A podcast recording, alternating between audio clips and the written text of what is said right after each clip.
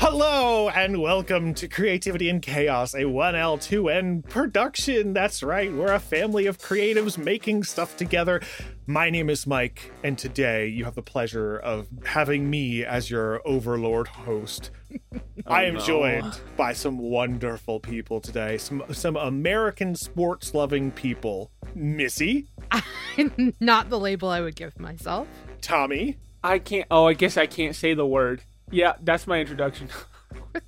And our specialist of sports-loving guests, Liam. Yo. Sorry, I just said we're a family of creatives and blah, blah, blah, blah, blah. Unfortunately, Amy is not going to be joining us today. She decided that watching the Super Bowl was so much more important than spending time with her family. So we are very, very sad that that happened. Yeah. Anyway, how's everyone yeah, doing this week? Sucks. Oh, I'm doing good. It was a nice week in the good old classic N C. Doing actual farm work in not thirty degree weather was awesome. Having beautiful blue skies and it wasn't raining, I was like, yeah, boy, life's great right now. But it's going to rain next week. So, you know, I, I guess I enjoy it while it lasts. Yeah, it was in the fifties yesterday and today here in Idaho. And it's going to be back down to snowing tomorrow night. So it was like spring was almost here and almost ready. And then I was like, nah, I'm just kidding.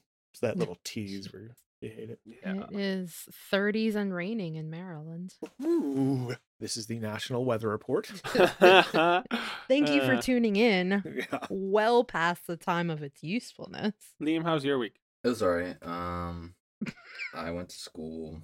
Uh, hang out with friends. How about you, Tommy? Well, I kind of said how my week was going, but I also did get glasses this week. So that was great. Right after work, got two new pairs. Cause I'm leeching off my parents' insurance and it's great. Till you're twenty-five and then life goes downhill. And I'm like, no, no, no. How do I reverse time?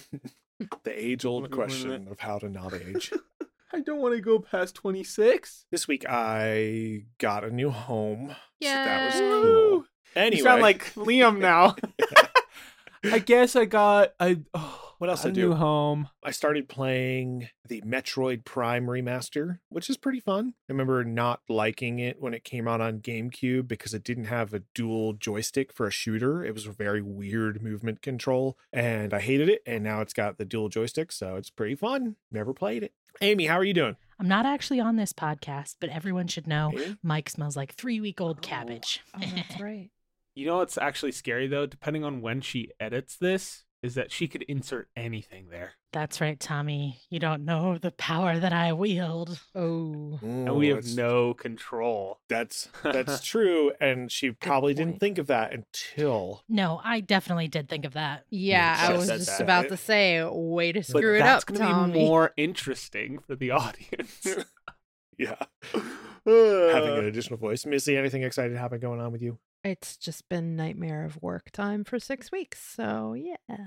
All I do is work every single day. Work, work, work. The last like break I had was Christmas. So, Oof. have yeah. you ever thought about rising up and seizing the means of production? I mean, I'm an accountant, so all I produce is spreadsheets.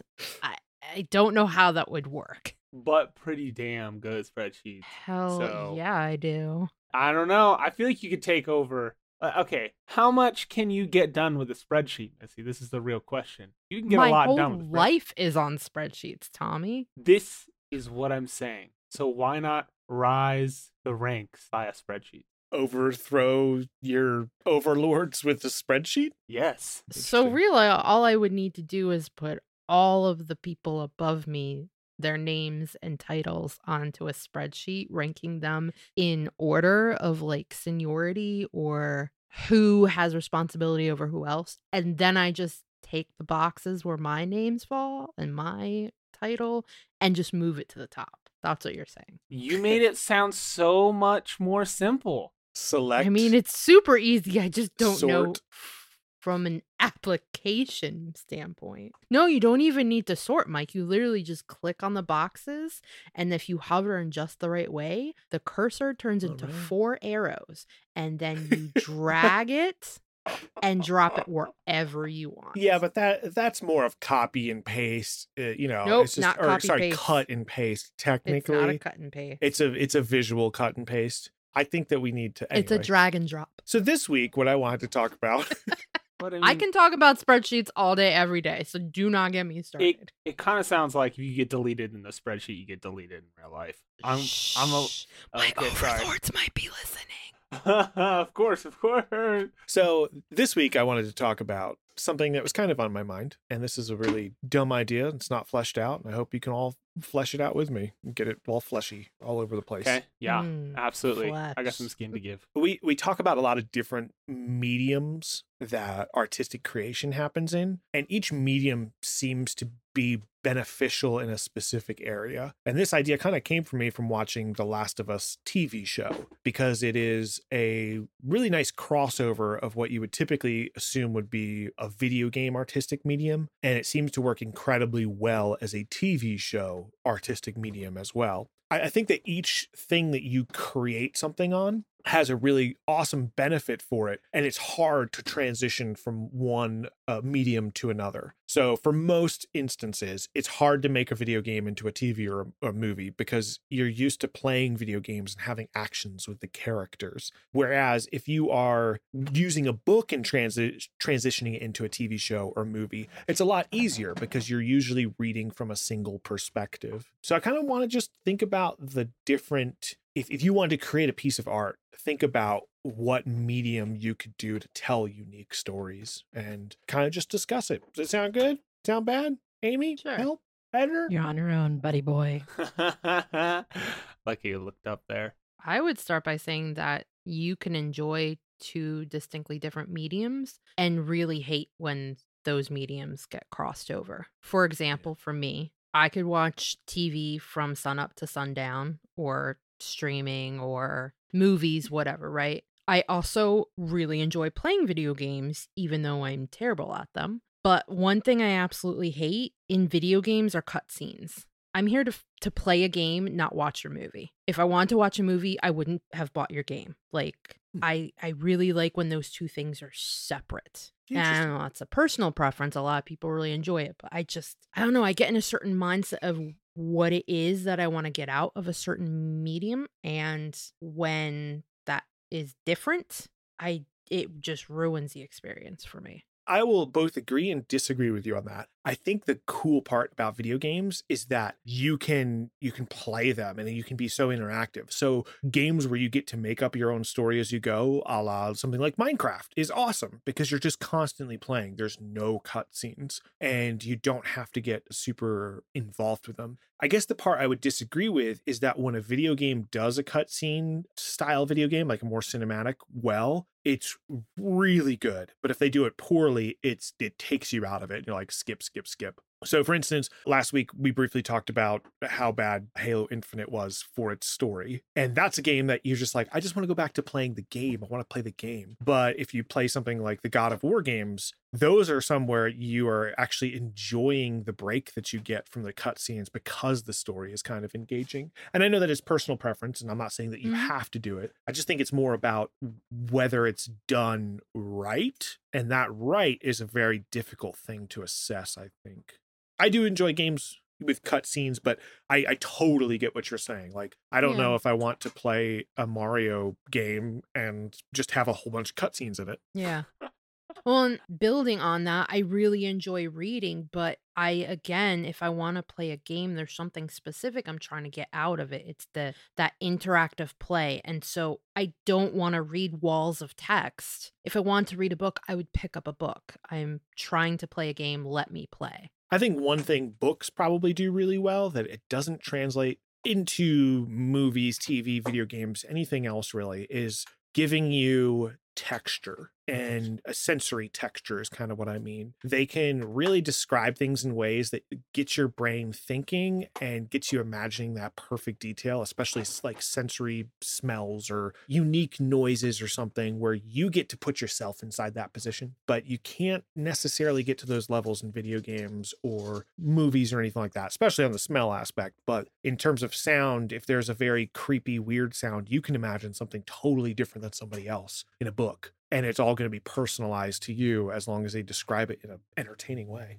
Well, that's the fun part about interpretation. Because I, I do believe when a when an artist has mastered their craft, they can leave a lot up to interpretation, which makes everything so much more interesting to me. A- alongside a similar note, just like leaving it up to fate, I guess is the best way I can describe it. I really like art that uses elements that otherwise wouldn't be art to make art. So there is this artist that I recently came across of just like real briefly. Essentially, they would draw out someone swinging a baseball bat, and then they would frame it and put it in a picture frame. And then they would take basically like a chisel and then a hammer and hammer it right where that person was swinging. And it, the crack came out, the crack of the glass came out of the bat swing, and it just created this something that would like otherwise not be art. Like cracked glass is not art, but then they turned it into art. And I'm really enjoying visual art in that medium because you tell stories through the most outlandish ways. It's so much fun. It's like, how can really I turn... thinking out of the box as oh. far as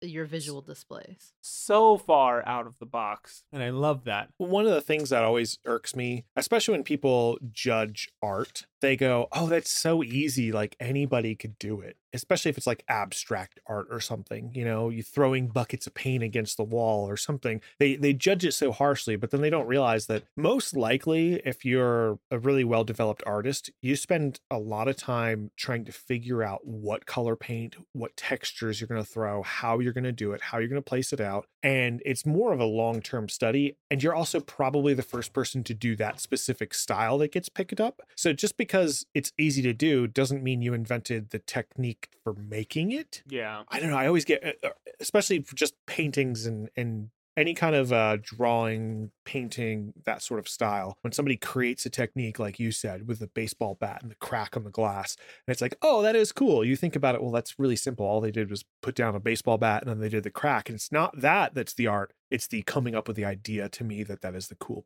piece of art. Well, one hundred percent. Yeah, it's that. And then kind of also delving into more of visual art. I was talking to some of my coworkers, and this completely went over my head, but it makes total sense that there's like such thing as color theory. And I asked them to just to go more in depth with the idea of color theory. And it's so fascinating. I, I learned, it's a little fun fact, but I learned that when two colors truly complement each other, they make a perfect gray when mixed. And I was like, hmm, interesting. And I guess like that's the idea behind a lot of painting. It's not the gray, but like the complement of colors and how they work so well together. That that's always gone way past me because I'm not I'm not a freaking visual artist whatsoever. But it's it is so fascinating. Missy, do you remember there was a lady? The, the lady was very particular about selling this idea of matching different colors. It was kind of like a,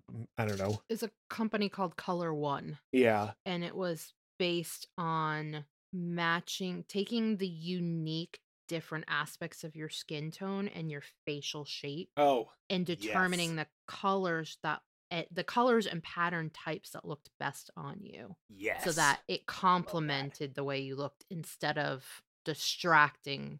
Here's the only thing I have about that is that everybody that I saw that like tried to follow them, it seemed to just highlight the bad. And I don't know if that was just me, but it it never fully worked for me. In fact, I thought it was kind of like smoke and mirrors. I understand the concept behind it, mm-hmm. but I think the execution was always like, well, this is this is not quite there. Like you can't completely match colors. I think part of the colors. problem is is from a cultural aspect, right? Like the patterns that we like, the the colors that we use in combinations with each other and the intensities of them are constantly changing, right? Go into a bathroom or a kitchen that's ten years old versus twenty versus fifty, like you're going to see completely different colors and patterns. And I think part of the problem with not that company in specific, but all the different companies out there that do that color matching, part of the problem is that that they're still going off of the same old base material instead of updating it for cultural relevance. And so when you're getting your colors done and it's based off of eighties patterns and color options, but it's now the early two thousands, it, it looks not great. because there's more to yeah. it than just what looks good on you. I remember we were seeing those colors and it was like late nineties, early two thousands. And I, as a child, mm-hmm. thought that is a very late eighties style. Mm-hmm. Like that just yeah. screams old fashioned. eighties. And it yep. yeah, it doesn't keep up with time. So maybe it's, yes, uh, cultural and just the zeitgeist of the time in general. The colors themselves and and the instructions for how to mix colors and prints and whatnot, it actually really did work. And so the, the key was to take that information and apply it to updated prints and color schemes. And when you did that, it suddenly made things work really, really well. But when you failed to do that, if you were constantly searching for those specific colors or those specific print print styles, it looked off because it was just outdated.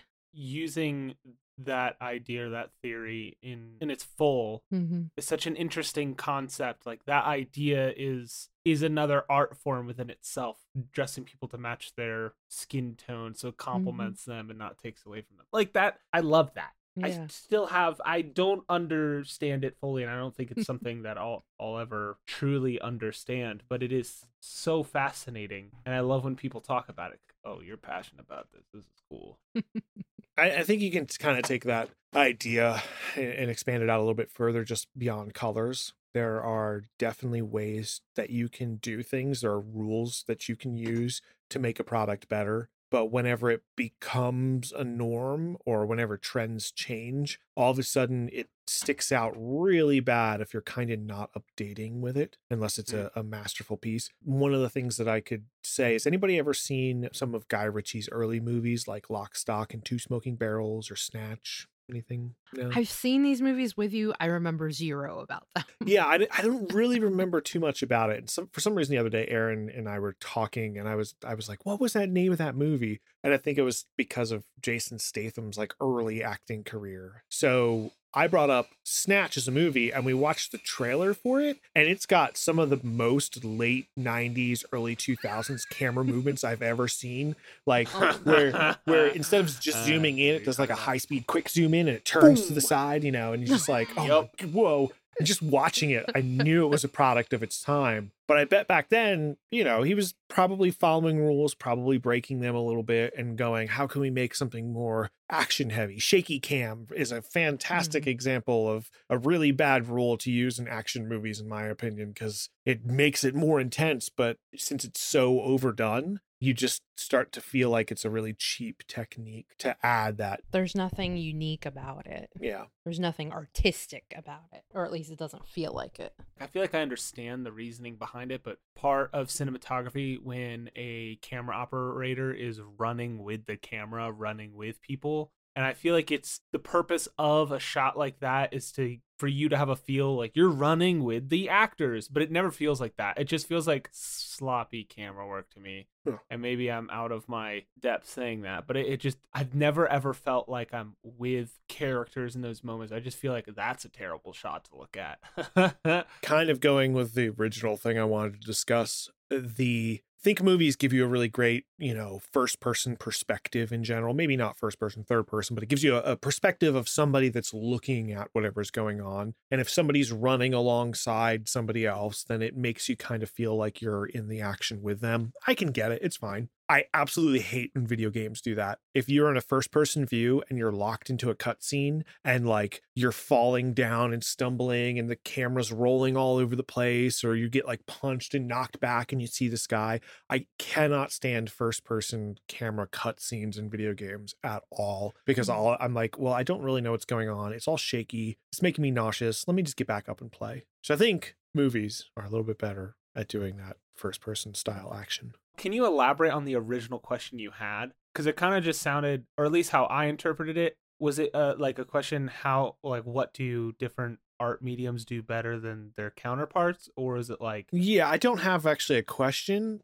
I had a, a more of just a weird a topic. idea, a topic idea of, of like, some things work really well in their independent mediums and other things work well across mediums. And the reason why I was thinking about that was specifically The Last of Us. The T V show is working really well as a T V show. It's also works well as a video game, Now, there's elements of the video game that they don't put in the T V show, obviously. You don't want to watch somebody upgrade their weapon for a half hour or go looking for, you know, ammo or something. It's not that interesting. But the video game was able to be translated into a T V show is because it had such a strong story basis. So that strong story was the interlink between a video game and a T V show. Whereas some mediums for artistic expression don't have that sort of interlink, or they really excel at one specific position that the other ones can't. So it's either going to stand alone or be able to cross platforms. And I guess I was trying to think of which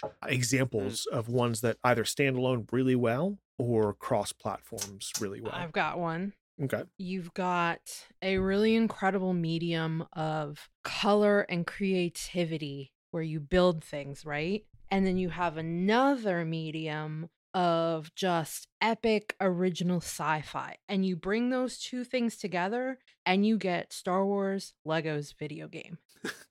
It's like three mediums coming together to form, you know, just what? The perfect holy yeah. trinity of entertainment. And I am there for it. Every single time they make a new version of it, I will be first in line buying that crap, even though I've already played it and it's the same thing over and over again. You know, I love it. That actually brings up a really good point. Like, specifically, here we are talking about Star Wars, but the the new Star Wars Legos game, the, the Skywalker Saga, is, I feel like, one of the best examples of an unbelievable amount of mediums crossing over to create something fantastic. There's so much. There's there's storytelling, there's actual art, there's coding, there's Legos itself. I feel like Legos have evolved into their own art medium now. Mm-hmm. There's voice acting, sound design, and there's comedy. There's a lot of comedy in it, and I feel like comedy almost always fails in video games. Intentional comedy, that is. I feel like a lot of the times, a lot of comedic value I get out of video games is from glitches or, you know, killing a teammate or something like that, like being stupid with your friends. But the Skywalker Saga manages to bridge over all of these things and also be extremely family friendly. Uh, you're you're you're so right, Missy, with the, the idea. Yeah, there's so it's many mediums coming together, things. And it creates so much fun. It's so perfect. Toys, it re- games, it really is. Movies. Yeah. Yeah, I, I watched an interesting video from The Escapist, which is a internet magazine, and uh, it was recently came out, and it was all about quippy comedy in video games and how quippiness is kind of ruining the comedy aspect. I would recommend people to go watch it because it was, it was quite interesting. Specifically, Yahtzee, the, the narrator for the video, was mentioning that it was kind of a Joss Whedon-centered idea of comedy that has come into all movies. And he pointed out Marvel movies of like, mm. they all do this now, where instead of like letting something be serious, they're, they're always like a character has to comment something like, well, that just happened. And, you know, it, yeah. it's really uh, not funny. It's there's no joke in that. It dumbs it down. It It's supposed to be funny, but there's no stylized uh, comedy. But the thing I do like about the Lego games, and the Star Wars Lego games have had this from the very beginning, is their ridiculous, stupid jokes. You know, a lot of small, yeah. like toy-based slapstick, funny things that are always just there and present, but not overwhelming. You still understand what's happening. It's a lot of, air quotes, physical comedy within the realm of Legos. Yeah. And they, they just do it so well. A, com- a comedy is one of those things where I feel like it's a slippery slope in all mediums, like regardless of what you're trying to put it into. And that game specifically nails it. It's so, so dumb. It's so dumb, but it's so funny. It's so simple, and it carries... Sometimes it's not even just carrying humor, but sometimes it has a functionality to it as well. Like, mm-hmm. think about when you get injured, right? When you get hit, right? You've got four hearts, you lose all four, and, you know, your character dies. Well, you you get one hit, and you might be jumping around on one foot. Yeah.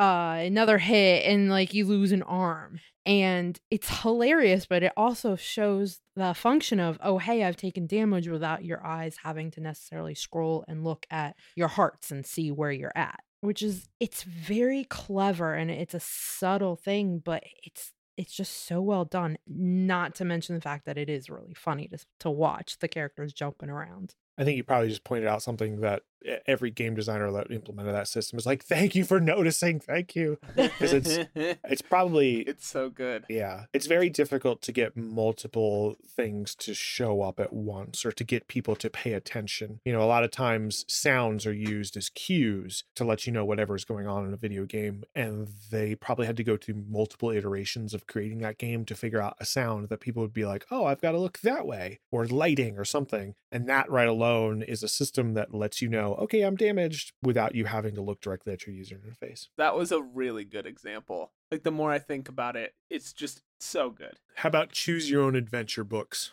Yes. Branching narratives. I love them. So it's something that video games do okay in some aspects. Some aspects they don't, but a lot of like R P Gs, you can do branching narratives. You can also do a branching narrative in a book by doing a choose your own adventure. If never, if nobody's ever read a choose your own adventure book, just go. It's fun. They're you so know. much fun. Yeah, you'll you'll cheat at it eventually. Be like, no, that's stupid. I, I want a different. You know, you just you wind up putting your finger in between a lot of different pages. You got like all your fingers in the book, flipping back and forth. No, I think with a video game though, Mike, a lot of times, even if the story itself is technically linear, you have a lot of different options to get from point A to point B. And so in a way, it is a choose your own adventure. And a lot of choose your own adventure books, at least the adult ones, are, are kind of like that too, where you can take different paths and you can be different characters or have different focuses, but the goal all gets you, even though you're taking different routes, to the same, we'll say, checkpoints along the way. I think one medium that did not do it well, and I admit that I've never watched it, and it's a spoiler, is Netflix, I believe, did a Choose Your Own Adventure T V show, and I think it got yeah. ranked pretty bad. I had no desire to actually see it. It's a cool concept, though. I think that would make more sense on a platform almost like YouTube, where you could do shorter pieces. I don't know. You've seen it. So tell us about it. How was it? I've done both. I've done the Netflix one and I've done several of them on YouTube. The, I would say YouTube works better because when you're doing it, the way it works on YouTube, right? You watch a video and then some text pops up and makes you make a choice, and your choice is clicking on video A or video B, right? Yeah. And then you're taken, depending upon what you're choosing, along different videos, and eventually it ends. With YouTube, you can you know, bookmark all the different options and go back and restart at whatever point you want. But with the Netflix one, I believe it was called Bandersnatch. Yeah. Really good story, by the way. It, it was a really good one. But was this a Black Mirror? Yeah, it was a Black Mirror one. It was a little two-dimensional, boxy maybe. It, it just didn't quite captivate me. Even though it was a good story, it didn't hold my attention as well as the story itself should have. Because as you're choosing things, it's kind of very abrupt. Right, like the music doesn't really cue you well, and uh, the visuals don't slide you into that change. It just abruptly is like, all right, do you want to do this? Do you want to do that? And then you, if you die, you have to start the whole process back over and remember where you left off to make a different choice the next time. So it was a really interesting concept, and they had great actors, you know, but it just didn't quite work for the Netflix medium. Whereas YouTube, while still kind of okay, it, it just worked better the way that YouTube is designed, because it's a separate video every single time. Oh, okay, I see. Amy did mention, like, Clue the movie is almost like a branching narrative because it has different endings. Yeah. I'll I'll mention this real quick because I I don't know if I actually heard it as an official rumor or not, and I can't find anything on it. So Clue has three different endings. And I, I wanted to say that originally they shipped the movie with three different endings. So when you went to the theater, you got to see one of the three. And then when they brought it in later on, they put all the endings together. And so that's kind of cool. Like you you all go to a movie and be like, that's who really cool. Who is the murderer? I don't know if that's true or not. It probably isn't. It seems like it's not, but whatever. But I just thought of something that was interesting about branching narratives. The reason why I don't go back and play a lot of video games, or what reason why I wouldn't want to like go back and watch Bandersnatch from the beginning again after getting a bad ending, quote unquote, because I don't want to start the beginning over and over and over again. And it'd be yeah. a really cool concept is if not only you could have branching endings, but also branching beginnings. start at a couple different points, get to a central location, and then have your big choices kind of matter out from there. Maybe follow mm. a different character from a beginning. So this way you can really start from all these different places and then arrive at something and expand back out, as opposed to just starting in this very narrow spot and then going out. And I will say, given how much, how bad it is and how good it, whatever, how your feelings about it, Cyberpunk did do exactly that, which was you could start in three different, three different origins, and then they would legitimately come together. They would all meet at a singular point, and then they would branch out back forth from there. And then you had different dialogue options based on which origin you choose. And that was super interesting, something that I was really excited for, because I agree with you in choose your own adventures. The dread of doing one of those is always starting at the that tunneling point. But being able to start somewhere completely different and still get to experience some of the story points, but also have something new, is really fun. So I actually had an idea for a choose your own adventure story that I very, very briefly started working on, but was just never able to dedicate the time to it, where the book actually had six different characters in it. And you could start as any of the characters, and each character had, you know, kind of unique traits. Think like D and D, right? They they each have a certain aspect that will be useful in the story. And you eventually come together, but depending upon which character you are, you might branch off with some of the characters at one point and then meet back up and meet with other characters. And mm. and so all the different stories are kind of woven into the the book all together. And so you could have just a ton of different ways that you could read the story and and navigate through the story. So it wasn't just a choose your own adventure, it was also a choose your own character kind of aspect. Yeah. Yeah. If, that's if, cool. If anybody out there knows of uh, of a book or something like that already that's not a video game, send it our way. one L two N yeah. Productions on Twitter, or website one L two N productions dot com. Seriously though, I would love to to see that. Thinking about the cyberpunking example and what you would probably write, having a bunch of different characters would make me more interested in going through that multiple playthroughs, read throughs, watch throughs, whatever, if I could get a more expanded version of the world where my choices mm. actually kind of mattered. But that's that's gotta yeah. be some of the hardest writing that you can do. Oh, is make yeah so hard. Yeah. There is a musical video game that's supposed to be coming out kind of soon. Oh, yeah. And it has a branching yeah. narratives, but it also has branching music, and composed by Austin Wintry, who is um, part of the Play, Watch, Listen podcast. And he said that there might be like a one in a thousand chance of getting a specific musical cue, but he decided he wanted to to make different musical cues for each of those decisions that you do, mm. which, you know, might not be huge. Maybe it's like a flute is added to it or something, but I love that idea of creating such an in-depth, expansive, your choices actually matter sort of thing, as opposed to just, you well, know, like... It's the idea that all those art mediums are coming together to tell the same story. If they're also trying to tell the same branching story, that right there is uh incredible feat. Yeah. And I can't imagine what they've gone through to do it. Yeah. It's uh, it's interesting. I was replaying The Witcher three recently, and I never played one or two, or I played them briefly and I was like, I don't understand this. And one of the things that they say right in the beginning is, do you want to simulate a save from Witcher two so you can take your actions from that and move it in there? And the first time I did it, I was like, okay, sure. And I had no idea what that meant, but I got to choose some things. And apparently it affected gameplay, some small areas. Well, while going through this time, it, I realized, oh, those choices don't really affect your gameplay that much, at least not the choices I made the first time. And kind of annoys me when you have that idea of choosing, or your your choices really matter, but then the next game it's like, well, your choices from before never really mattered because now it's all yeah. going into this, you know, tiny little it's like there small is story. One canonical ending and we're moving on with the next. Yeah. Did the the Mass Effect games do that?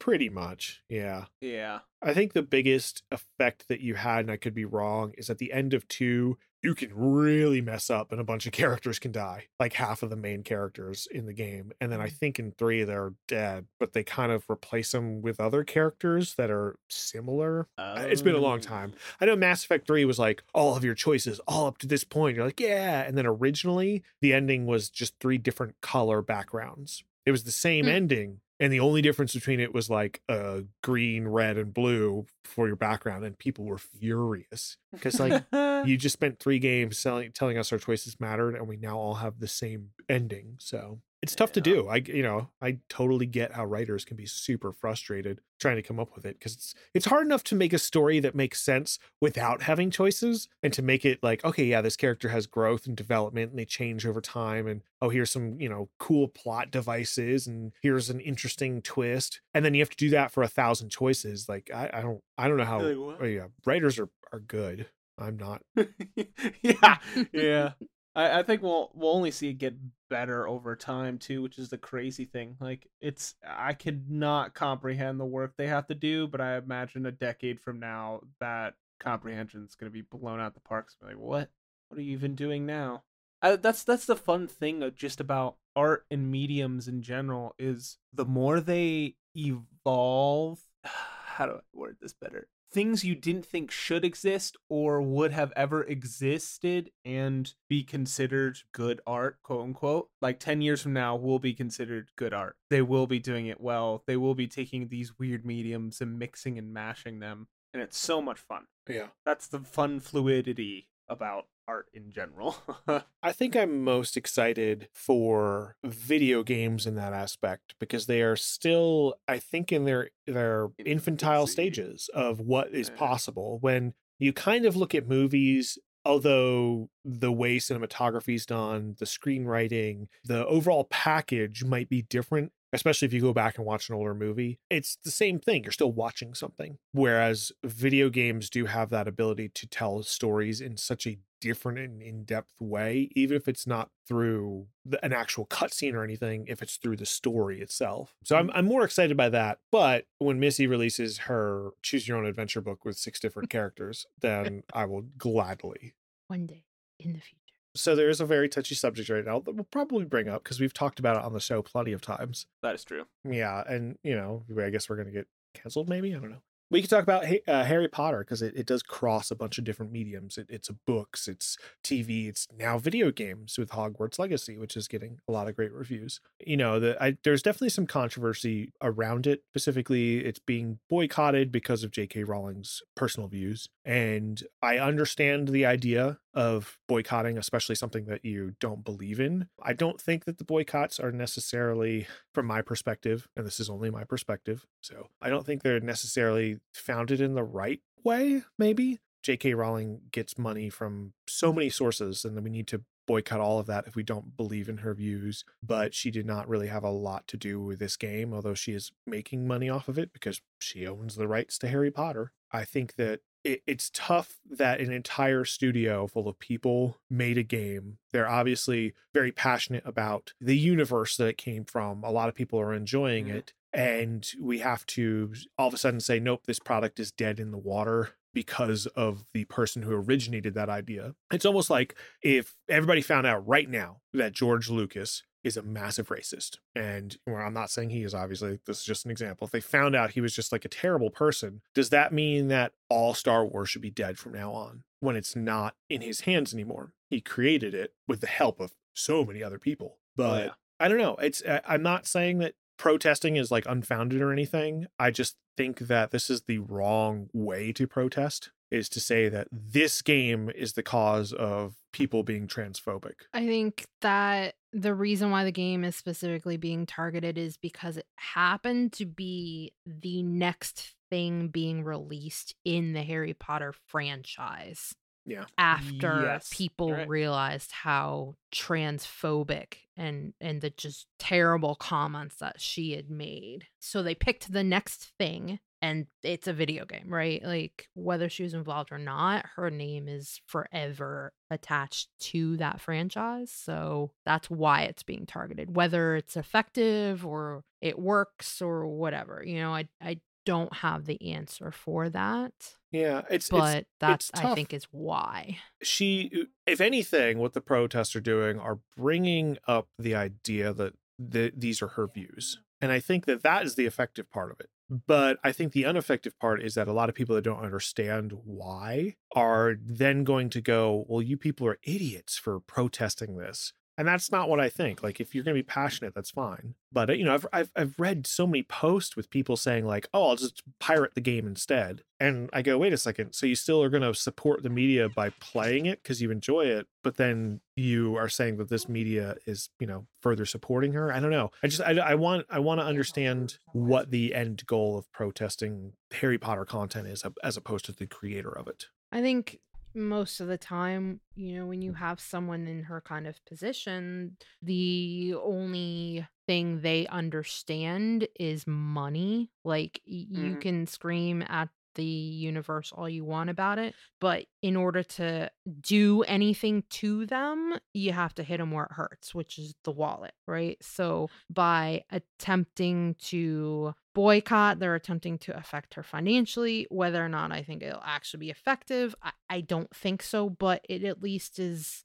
it, they're trying to do something because it's really the only thing they can do. I just... Ultimately, companies who engage with authors or owners of intellectual property need to start putting morality clauses into, into their contracts, and they need to be specific about, if this comes out that you're doing this, this, that, or the other, you lose all of your royalties moving forward. Yeah. And I think that's really the only way you're going to affect any change with with the artists or the the I P owners. Mm. Because protesting, yeah, it might hurt that person who a little bit, like it might take away a little bit of money from them, but ultimately they've already made a fortune. So it's really not going to do much. What it will do is hurt the income of all the people who worked on that project. Mm-hmm. Those are the real people getting hurt. I think especially when you're at like J K. Rowling level, it's, if you protest, oh, yeah. it's never going to affect her financially. She has mm-hmm. over a billion dollars. Yeah, like exactly. It's, it's yeah. probably the mo- the least effective way of hurting her personally. What it does do is, it if you do protest, a company like Warner Brothers Games might say mm-hmm. like, oh no, we can't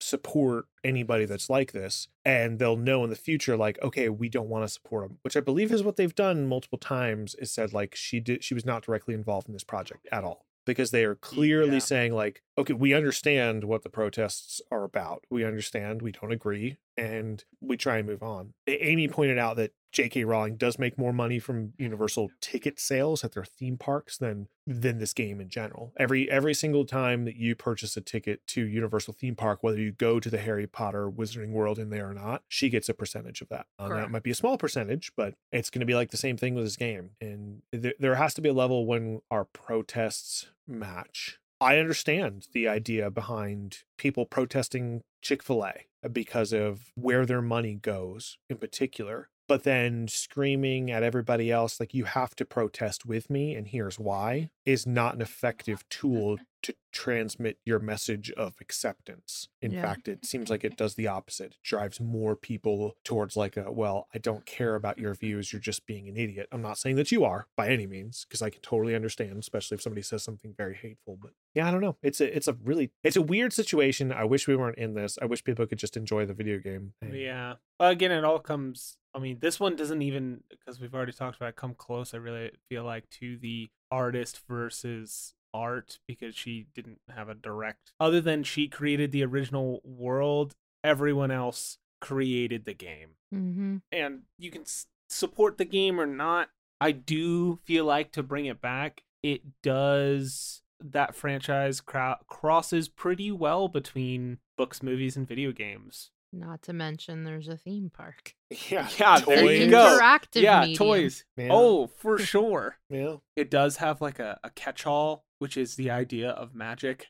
Mm-hmm. I feel like the idea of magic can be applied very well, and you can manipulate that idea to work with whatever medium you want. It's one of those things that has become bigger than the creator. There's a point when you make a piece of art in general where it is no longer yours, regardless of whether you started or not. And I think mm-hmm. that when you can look at uh, the Mona Lisa, right? Leonardo da Vinci created it, but it is no longer his painting. That is a point of pride for so many people in the art world in general. And it's a, it's, it's no longer yours at some specific point. Star Wars is no longer George Lucas's, even though I, you know, he was a part of creating it, but he wasn't the full thing. The big media franchises that that you would normally see are just, once it gets to a certain point, I think that you need to realize it's bigger than that small thing, regardless of whether or not they still gain from finances. The Bean in Chicago. Didn't they just build one in New York and Chicago's all mad at them? Are they stealing beans? Yeah. What? Can I just... Okay, I'm about to say something controversial. That's fine. I think we just had a, a segment that's... I love that statement. But anyways, continue. So, trigger alert. If you're from Chicago, just just tune out.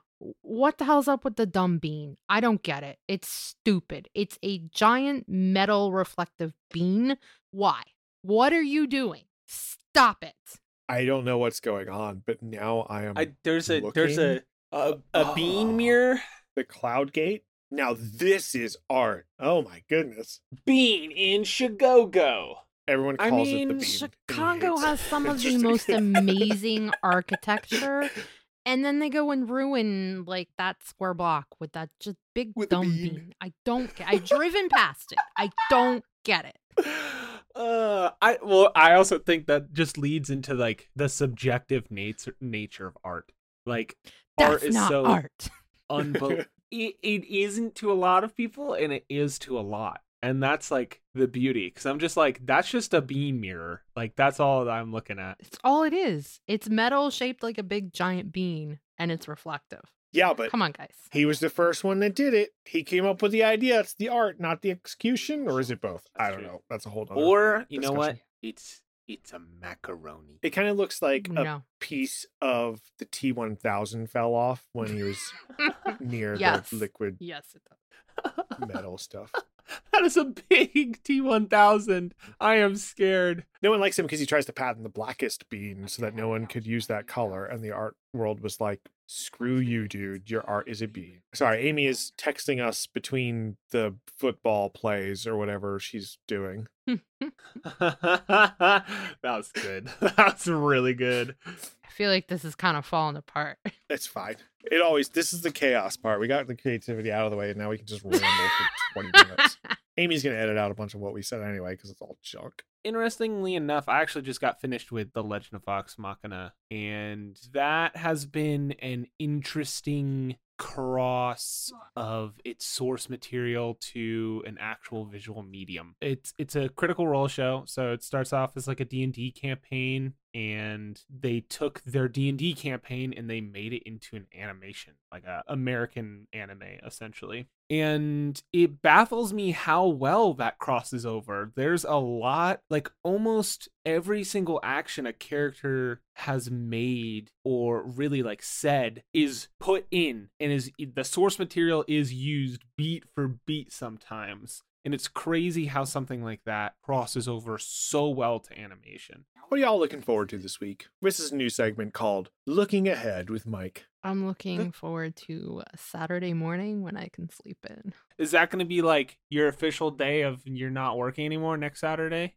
No, but I have told them I'm sleeping in on the weekends and I'm not working until after I get up and do food. I'm already counting down. I have five more sleeps till Friday. And then I get to s- go to bed and just sleep. Amy said she's looking forward to reporting the big game to us, telling us what happened. So now, Amy, important questions. Okay, don't get this wrong. Who are you rooting for? Amy, speak up if I'm wrong. Is it the Panthers get... or the Red Sox? The look on her face. The Red Sox. Yeah, thank you, Missy. Thank you.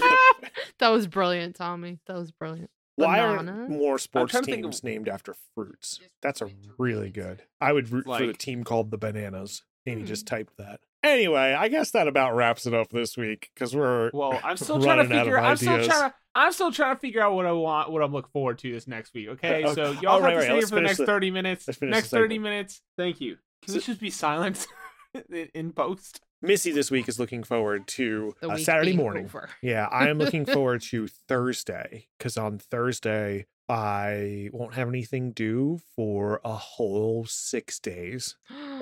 I know. Yay. No more schoolwork for six days, so I can procrastinate for five and a half of them. Yes, sir. I'm looking forward to getting more donuts at Milk Bread. What? What's a Milk Bread? It's a donut shop. It's not actually a donut shop. They do a lot of other stuff, but they do some pretty damn good donuts. And Amy is looking forward to chicken nuggies. I, I swear that's what she typed. Anyway, y'all, it's been great. It's been a fun podcast. If you like what you heard, you can reach out to us on Twitter, Instagram, Reddit, YouTube, uh, whatever. You know, we're probably there. one L two N Productions. That is number, letter, number, letter Productions. If you really, really like the show and you want to support what we do, Patreon. It's great. If you give us money, we will keep making this quality content. And oh, if, yeah. Yeah. And we can make more of it, too, maybe. Was that it? Was that all I had to say? Was that it? It's like, reach oh out to goodness. us here. We had a really good time. That's it. Anyway, we're going to roll for what we call the final word of the day. If y'all have not worked to, or listened with... To, we're going to roll for what we call roll. the final word of the day.